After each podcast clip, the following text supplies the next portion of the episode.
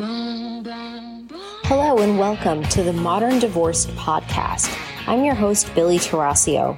I'm the owner of Modern Law, a family law firm in the Phoenix area. I've been a divorce attorney for more than 15 years. I've got four kiddos and I'm divorced myself. And on this podcast, we're going to cover everything related to divorce, be it legal issues, financial issues, children issues, blended family issues, counseling, mediation, and more. I hope you enjoyed the podcast. Hi there, it's Billie Tarascio with the Modern Divorce Podcast here back with another episode with one of the modern law attorneys, Ryan Claridge. Ryan, welcome to the show. Thank you. Yeah, absolutely. So, Ryan, we're going to talk about emergency custody orders. And just in preparing for this show, there's so much we could cover. It's hard to even know where to start, but let's start with this. Like, when can someone file for an emergency temporary orders petition to get custody of their child? They can file it whenever they want. The, the question, which we'll hopefully dive into, is when is the right time to file it and when is it going to work? So, as a parent who is sharing custody with someone else or about to be sharing custody with someone else, you should look to file these actions when something very serious is going on that could physically harm your child. This is more than a disagreement with your your other with the co-parent. This is more than more than any, any minor thing. It has to be your child has to be in serious danger. Danger of things as a parent you probably don't want to think about, but dangers of suffering either serious physical harm immediately or emotional abuse so bad that it could scar the child forever.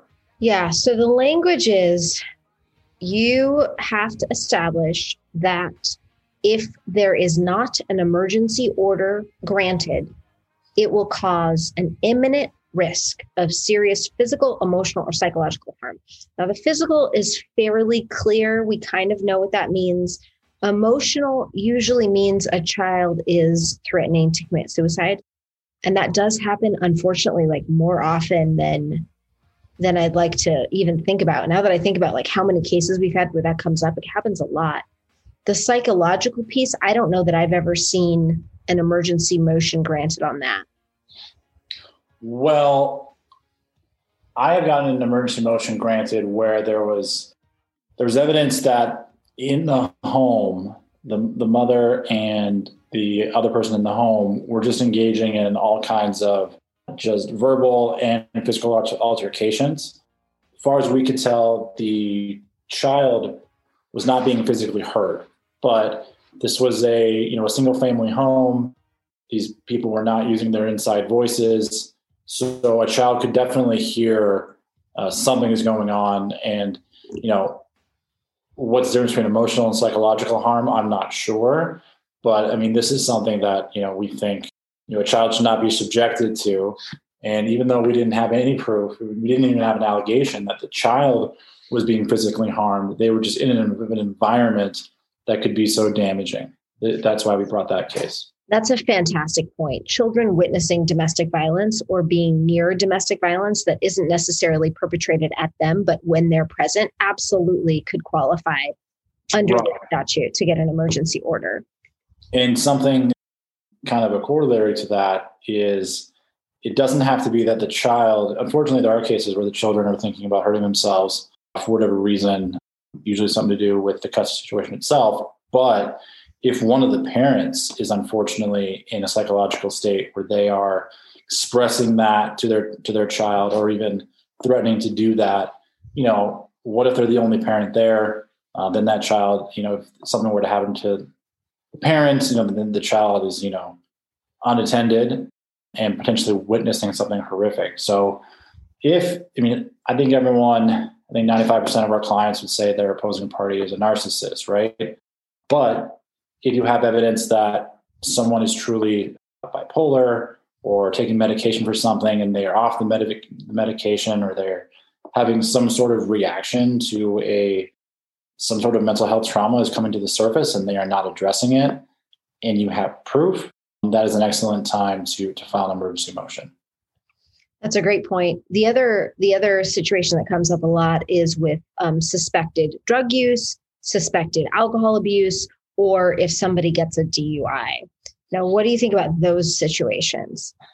So, a lot of times, if you're su- suggesting drug use, what a court will do is they will deny your emergency petition, but they will set another hearing. And at that hearing, they will order drug testing. And depending on the type of drug you're alleging the other party is using, the, idea idea there is you know that 15 day uh, delay isn't going to allow the other party to, be, to come clean. Now, if you have some proof of drug use besides actual, you know, ingestion into the body, if you have a parent that's not showing up for an exchange or a parent that, you know, there's a lot of cell phones now and FaceTiming. If you're FaceTiming with the co-parent and you see, you know, something out of a Motley Crue film in the background happening, like a passed out parent, an overdosed parent, a child saying, Hey, like my dad isn't responsive right now. That would be proof. But just alleging drug use isn't enough.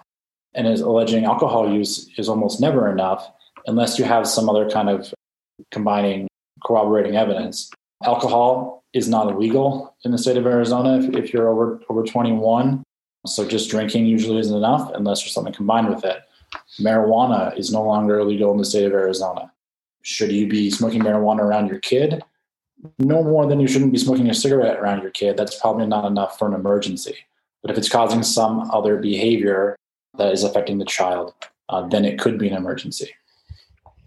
You brought up a really good point. Sometimes you don't know if your emergency order is going to be granted. And many times we don't know. Many times we have gone to try to get an emergency order and we're shocked when we get them and we're shocked when we don't. So it's it's hard to know when a case is going to be granted. I mean, there are those cases that are so horrific that we know it's going to be granted, but most of the time we don't know. But even if it's not granted, the fact that you can get a hearing within 15 days to get a contested hearing to be able to present your evidence to be able to give the other party an opportunity to be heard is often a good enough reason to file it even if you're even if you're not sure if you'll get that. Correct because when you're filing an emergency you're almost you have to be filing a, a permanent modification as well.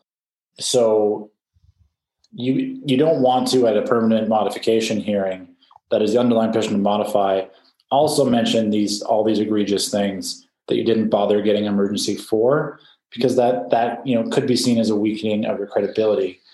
What you were saying earlier about the probability of an emergency order being granted or not i've had cases where i thought i had no chance to get the emergency grant order granted and they're granted and then vice versa as well.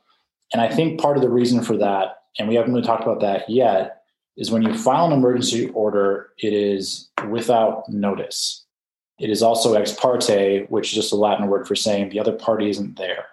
So you're asking the court to temporarily take away parenting time and decision making for someone's child, and that parent isn't even there to defend themselves.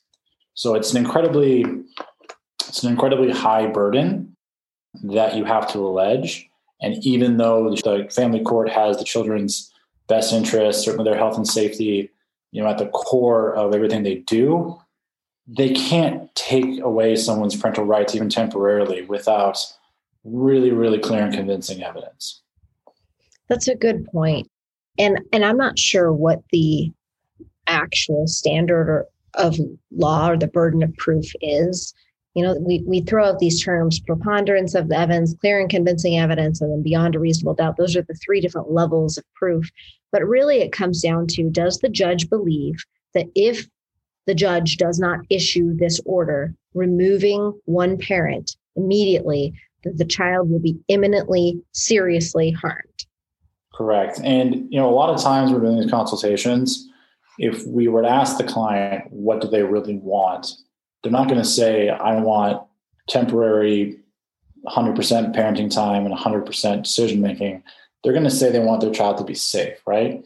So even an order that you file that does not work, the other party's going to find out about it. And, you know, for lack of a better term, often those parties, even if they weren't doing anything that rose to the level of an emergency, they will be kind of scared to, and they will act on their best behavior because that underlying permanent petition is coming. So often it can, you know, through what you might call a failed legal effort, you really are accomplishing your objective of making sure your child is safe. I am so glad that you said that because I completely agree with you. This happened this week where, you know, we were, there was a client who has made, you know, reports of abuse. And those reports didn't end up in a conviction, but they did end up in a, a different arrangement that ensures that abuse is no longer occurring. And and it's almost always the case that filing something even if it quote doesn't work will have a positive impact on the environment that your child's in. If that parent's using drugs, they're going to use less drugs. They're going to be more careful. They're going to be on their best behavior. And sometimes that's what we have to do to hold them accountable. I also think it's a good idea if you have suspicions, like let's say the other parent is spanking your kid and you're not okay with it, but that's not illegal. We can't go get an emergency order simply by you emailing, Hey, so and so said to me, this is happening and he's really concerned. And I want to know if that's going on and if we can talk about it. Even that type of like communication proactively can help make the situation better for your child. Absolutely. And then just a minute or two to talk about what types of evidence to use, and more importantly, what types of evidence not to use right? Because oftentimes with your former spouse, the, or the parent of your other parent of your child, there's not a free flowing exchange of information back and forth. So one of the objections you have to overcome is maybe you get a video or maybe you get text message or a police report that's from six months ago. If you had the police report six months ago and you did nothing about it for six months, you're going to have to convince the judge why you changed your mind right? However, if the police report is six months ago and it was there was some attempt to conceal it from you, you didn't think it was real, maybe you thought it was someone trying to stir something up. But if you can show this is when you learned it was real, never mind that date, I hired an attorney and I filed something the day I found out about this. And I don't know if it's still going on or not, right? So just because your evidence might be a little bit old, if it's new to you and you're taking action of it, right away, that is helpful. Another thing is if it was a behavior, if the other parent and you were married in the past, in a relationship in the past, and it was behavior that you tolerated when you were living with the person, like corporal punishment, like legal but maybe excessive drinking or, or drug use, and now you're saying it's a problem, and you said nothing about it in your divorce or your original custody action, again, the judge might have a problem with your credibility. You're absolutely right. And this can be really tricky. Sometimes I'm talking to clients and they're telling me what's going on, and it's been going on a long time, and they've known it's been going on a long time. And I'm horrified, and I think we should file an emergency. But we have to get over the fact that mom didn't think it was an emergency up until her attorney told her that that behavior is not okay. That's hard. Or the flip side, you know, sometimes I have parents who used uh, recreational drugs together and now they you know something's happened and you want to go file an emergency order and you have to overcome and face the fact that you may have used recreational drug use or something like that in the past as well none of it is black and white all of it is you know very specific to the children to the parties to the judge and to the lawyer whose job it is to make sure to present your facts in the best possible way now one of the questions i want to ask you is who should go get that emergency order should it be the party like the client, the paralegal, which sometimes happens, or the attorney? Sure. So every case is different. In Maricopa County, the process is you file the emergency order and then you go literally you hand it in to the judge's clerk in the hallway and then the judge will take the emergency that day they have to but when they have time sometimes on their lunch break sometimes in between cases and a lot of the time they do it just by looking at what you filed and whatever evidence you filed along with it. That being said, if everyone's available, I think the best thing to do is to have the attorney and have the client, the moving party there in case the judge has time to actually hold a hearing. But client needs to understand, the attorney needs to understand that you might be sitting in the hallway for three hours judge may never invite you back and you might lose, right? So filing it is always putting your foot in the ground, it's always letting the court know that this is going on, and it will always, if it's true, will always help your underlying petition. But as far as who should go, other counties, the attorneys and the clients are required to go. I tend to be over, I prefer to be over prepared than underprepared. But you know, there are times where even your attorney, even at a firm with six or seven attorneys, no one can get there. The only person that can go is a process server or a runner, right? So yeah, so they're going to make the decision most likely in Maricopa County just based on the paperwork and not talk to anyone, but they have the ability to call you back and ask you questions and you want to be available to do that whenever possible. Now, my next question is when what you just described is the process of when you go in and you file and you can go into any courthouse, any superior courthouse and whatever judge is on call to hear the emergencies will hear that case. The other option is you file it directly with your judge what do you do you have a preference or does it d- depend on the case? I i think the emergency i mean really need to get, coach your clients think about an emergency in the sense the same way like like the police and the fire department do right? Like you're calling them because something serious is happening. So like would you call and wait to talk to your, your favorite police officer? You know if he or she wasn't on duty? Probably not that being said, if you have a prior case history with the judge and the judge is maybe at least tangentially aware that this could be a problem in your case, especially if perhaps in the, in the original, whatever created the current orders, be it a divorce or an establishment, if you brought up that, hey, dad is a drug addict and I'm worried about this, the judge said, do some, do some drug testing, show me some clean drug tests and equal time if you have that same judge and you and you can kind of have a I told you so, you made a mistake moment, then I would say wait for that that particular judge. Any other time, if it's clearly an emergency, yes, judges are human beings. Yes, they have their own tendencies, but the law here is pretty clear, and it really shouldn't matter. It really shouldn't come down to who the judge is if your facts are strong enough. Yeah, I totally agree with you. It's very, very case by case you know if the judge is familiar with the issues and you know he or she is already sort of concerned about the underlying behavior but it's iffy for another judge then you would maybe want to go directly to that judge and and you would just do that by filing it marking it as an emergency and then having the JA or the lawyer call and let them know I've got an emergency sitting in front of you and it's only for you. It's worked sometimes. Other times uh, it doesn't. And the judge is like, "No, go see the on-call judge." So this is all of a judgment call. Now, the next question that I have for you is when should a parent file an order of protection instead of an emergency order? And maybe first you should describe like what's the difference between filing an order of protection versus an emergency order? Sure. So an order of protection you cannot file on behalf of someone else, but you can include someone else as a protected party like your child. An order of protection, that is something that you file if you believe you you personally will be subject to like immediate physical, sometimes harassment type harm. That is with a you can also do it in the superior court, do it in city courts as well, but we are more familiar with them in superior courts. That I would say has a higher probability for whatever reason of being upheld that is something that the client prepares by themselves in a every superior courthouse has a usually near the law library they have an order protection center. You go in you type up three or more events at least three that have happened recently hopefully and tell the judge what happened and why you need this order to protect you. You go in that same day same time you're at the courthouse and you have a hearing usually with a judge right then and there without the other party present.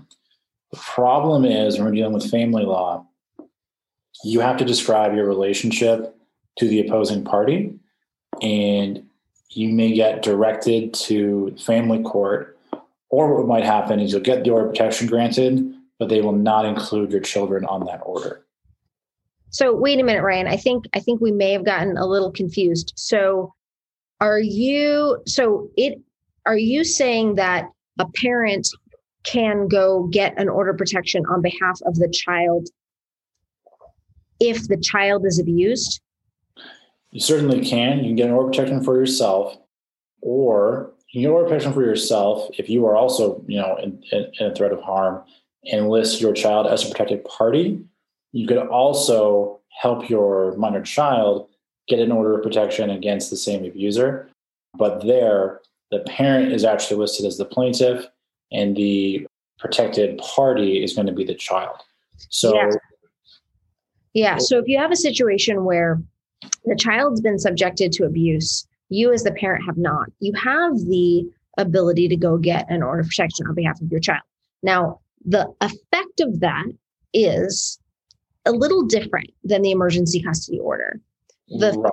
whatever the family court orders are, they stay in place, except there's this like more serious order that says you can't go anywhere near this protected person or anywhere near these addresses, and that can't you can't do that. Or if you are the defendant and you've been served, or you are subject to criminal penalties. So at that point, you can have really competing orders. You can have a family court order that allows for contact and an order of protection that prevents it. Right. So because that kind of almost necessitates a, a, a problem and doesn't provide either the moving party with clear relief or the opposing party with what can I do that is or not legal. That's why I usually try to stay in the family court. What do you, is there a situation where you would not do that, Billie? I mean, there's definitely times when when I have advised my client to go get an order of protection instead of a an emergency order. The the threshold is different. So you don't have to prove serious risk of imminent harm you know, or imminent risk of serious harm. You don't have to prove that. All right. you have to prove is an incident of domestic violence. If you can show an incident of domestic violence within the last six months, you are eligible to get an order of protection. Now, it's possible that the judge or the commissioner will say, no, take this to family court. And you're allowed, like you said, to get an order of protection in a municipal court or a superior court. But the law of order protections means it's just easier to get. Any anything that meets the the domestic violence definition will allow you to get an order of protection. The real risk is that if the family court thinks you're playing games with the court system, it's going to hurt you in the long run. That's the biggest risk. Absolutely. And I mean, because it's a high, it's a high threshold for a reason, and it's a high threshold really for everybody's benefit. If you as the moving party can cross that threshold, although every family court judge will say, you know, these temporary orders are without prejudice, they don't have an effect on the permanent orders. Not to say that judges are being disingenuous, but you have proven for a moment in time that there was an emergency, that usually is quite convincing evidence in the follow up hearing and in, in, the permanent modification. It really means that whatever events you're alleging, the, court is agreeing with you that they happened. That's right? absolutely true. So we talked a little bit about burdens of proof, and to get that order of protection, the court doesn't just have to believe you, they have to believe you by clear and convincing evidence. You need to bring in evidence that shows that your child was a victim of domestic violence on behalf of the perpetrator. You know, that that that is usually a very effective thing. I had one case where we did both and the emergency in the family court was not granted. The order protection was and we were using medical records where the child had disclosed abuse. Now, ultimately, he contested the the father contested the order protection. We decided not to do the hearing. We let the order protection go because we had a hearing in family court. But because there was that lap of time where we couldn't get an emergency order, it was denied. But we we really truly believed the child was in danger. That's why we made that choice. So all sorts of risk analysis and balancing factors and and it worked out and i think the fact that in that case we dropped the order protection and said look we're going to hear this in front of the family court negated the risk of having the family court feel like we were playing games sure and i think to kind of kind of wrap this up if you have what you think are emergency circumstances you should almost always consider filing an emergency now, after talking with your attorney, the two of you decide that what is happening is not an emergency. It's not bad news. That means that your child is probably safe, right? So, in that case, you would just go ahead and file your permanent modification. If you do decide with your attorney that your child is under, you know, could suffer immediate serious physical, emotional, or psychological harm, then you go ahead and file. If you lose, that means the judge thinks that your child wasn't subject to those those evils, which again, you might not believe the judge, but might make you feel a little bit better if the judge is able to point out some some differences, some discrepancies, and they feel comfortable that your child is safe. If it goes the other way and the judge agrees with you, then you get a piece of paper that says you get to go get your child and provide for their safety until the court can look into this further, usually within about 15 days. So there's never a bad time to discuss these types of situations with your attorney, but you have to keep in mind that the goal is not to pull one over on your former spouse or the, or the father and mother of your children, but to protect your child. And if you have that mindset, you really cannot go wrong, whatever the outcome is. Absolutely true. Thank you so much, Ryan. It's been a great episode, and I can't wait to have you back. Fantastic. Thanks so much for listening to the Modern Divorce Podcast. Remember, anything you've heard today or anything you read online is not the replacement for actual consultation with an attorney and does not create an attorney client relationship. Even if you called in and we spoke to you, you are anonymous and we don't have your details and you have not become a client of modern law. However, we would love to speak with you, or you should seek out the advice of legal counsel or counseling or any other expert near you. And if you have an idea for a show topic or you need to speak with an attorney in Arizona, you can reach me at info, I-N-F-O, at mymodernlaw.com.